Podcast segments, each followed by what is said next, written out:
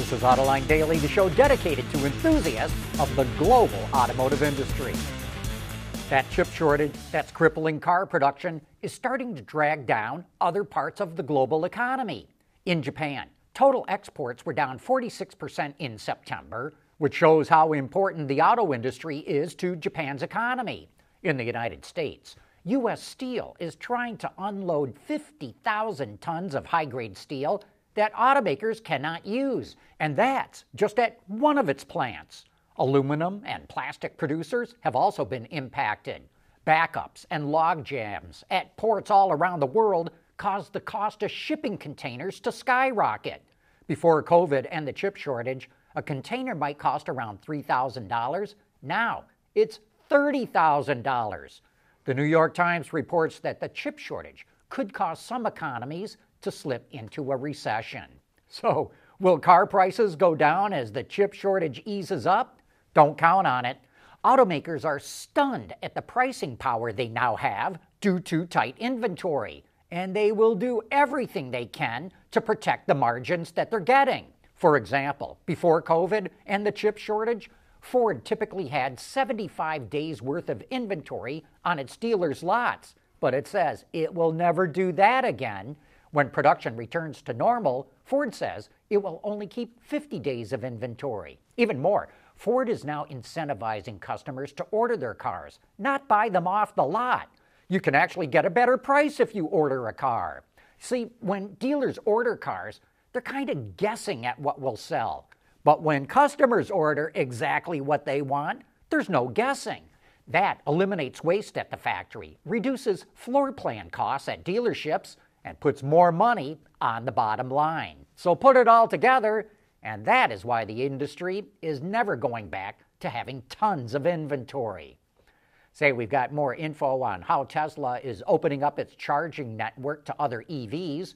A pilot project with 10 supercharger stations in the Netherlands will accommodate any vehicle with the combined charging system or CCS outlet.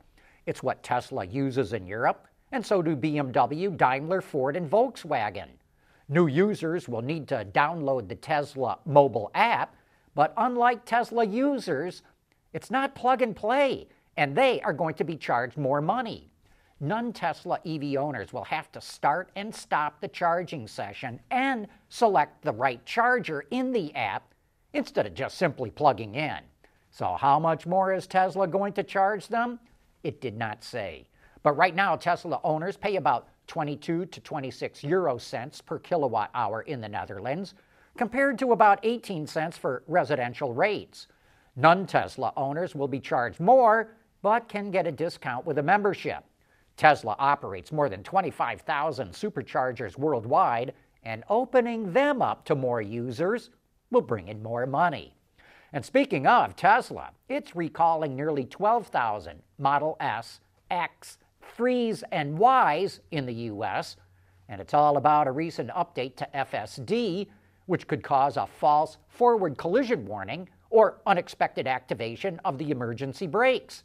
Tesla went back to the last version of FSD temporarily while it works through the issue.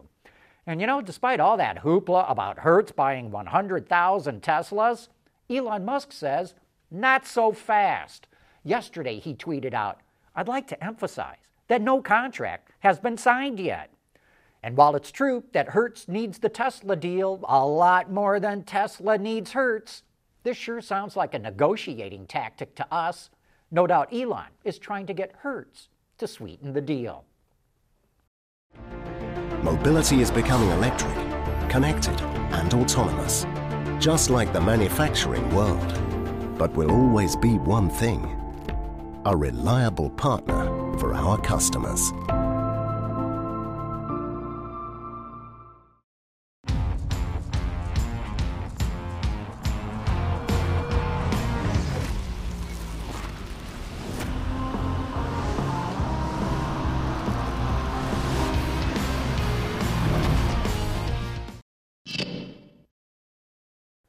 Remember when we told you that Opel is coming out with its own version of the all electric Citroën Ami? Well, the Opel version is called the Rox E, and now we've got information on the pricing. Base price in Germany 8,000 euros. That's roughly $9,300, and that's about 1,000 euros more than the Ami. The little EV features a 5.5 kilowatt hour battery pack. That gives you about 75 kilometers of range, which is about 46 miles. So far, the Ami really has not set the market on fire. It's on pace to sell about 5,000 units in France this year. But it's all part of the Stellantis umbrella, and the car will also be sold in the UK and eventually the US. Ford wants hardcore off road enthusiasts to take the Bronco racing through the desert. It's going to offer a limited run of Bronco DRs, which is a purpose built vehicle to take on extreme events like the Baja 1000. The development, build, and distribution are all being handled by Multimatic, the same company that makes the Ford GT in Ontario, Canada. The frame and body structure come from a Bronco four door and then are optimized for desert racing. Highlights include a Coyote 5 liter V8 that should produce around 400 horsepower, spool valve dampers from Multimatic, locking front and rear differentials, and unique half shafts. As the Bronco's chief designer said, it's not just a Bronco with some stripes on it. The Bronco DR will be available late next year. General Motors is going to see a nice bump in revenue early next year, and it's all got to do with those vehicles it could not sell because they were missing chips. In normal times, automakers book a car as sold as soon as it drives off the assembly line. That's because dealers ordered those cars, and as soon as it leaves the plant, it's theirs. In the industry, those are called wholesale units because they're wholesaled to dealers who then turn around and retail them. But with the chip shortage, GM built thousands of vehicles that could not be wholesaled because they were not completed units.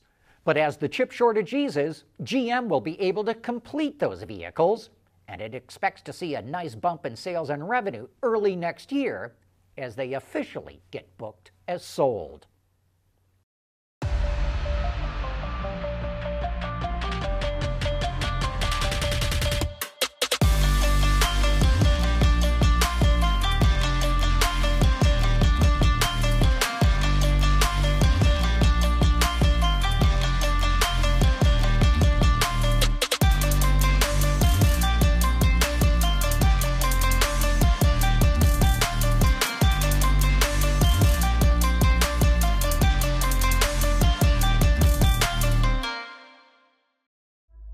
Want to know what drives your testing. OTA, connected car, diagnostics, remote testing. Intrepid Control Systems is here to help you work from anywhere. Intrepid Control Systems, driven by your data.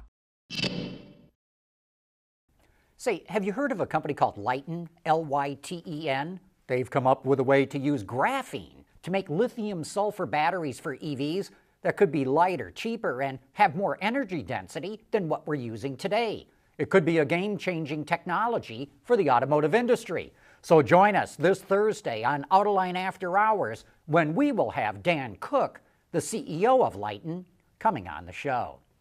Toyota is running full page ads in major newspapers in the United States, slamming that proposal that would give an extra $4,500 in subsidies to people who buy electric cars made by UAW labor. In the ad, Toyota tells Congress to treat all American workers fairly. Well, yesterday we asked you if U.S. taxpayer money should only subsidize EVs made in the USA. We got a lot of feedback on both sides of the issue. Because says no to government subsidies. But GV doesn't see it that way. Subsidize only EVs manufactured in the USA, he says. Lambo 2015 says, I would prefer if they were based on percentage of U.S. labor content, equal to all manufacturers and regardless of union or not. But Dave Perkins says that taxpayer money should be used to repatriate jobs. Alex Karazan doesn't see the need for subsidies. If politicians and corporations want EVs to be adopted in the market in USA, then the only way is the free market. Brandon Lamrock takes a more nuanced view. The American in me says only subsidize domestic EVs. The human in me, facing a global warming extinction event, says, Who cares where they're built? Stop burning oil and marching to your death. Ian Thomas points out that in other countries, EV credits apply to all EVs. In the UK and Europe, tax subsidies apply to Tesla cars made in the US. And finally, John DiLiberto sure seems to have a libertarian streak in him. Subsidies, huh? I'd like to see the federal government return to the size it was in the 90s, the 1790s. Well, thanks for providing your feedback. And that brings us to the end of today's show, and thank you for making Autoline Daily a part of your day.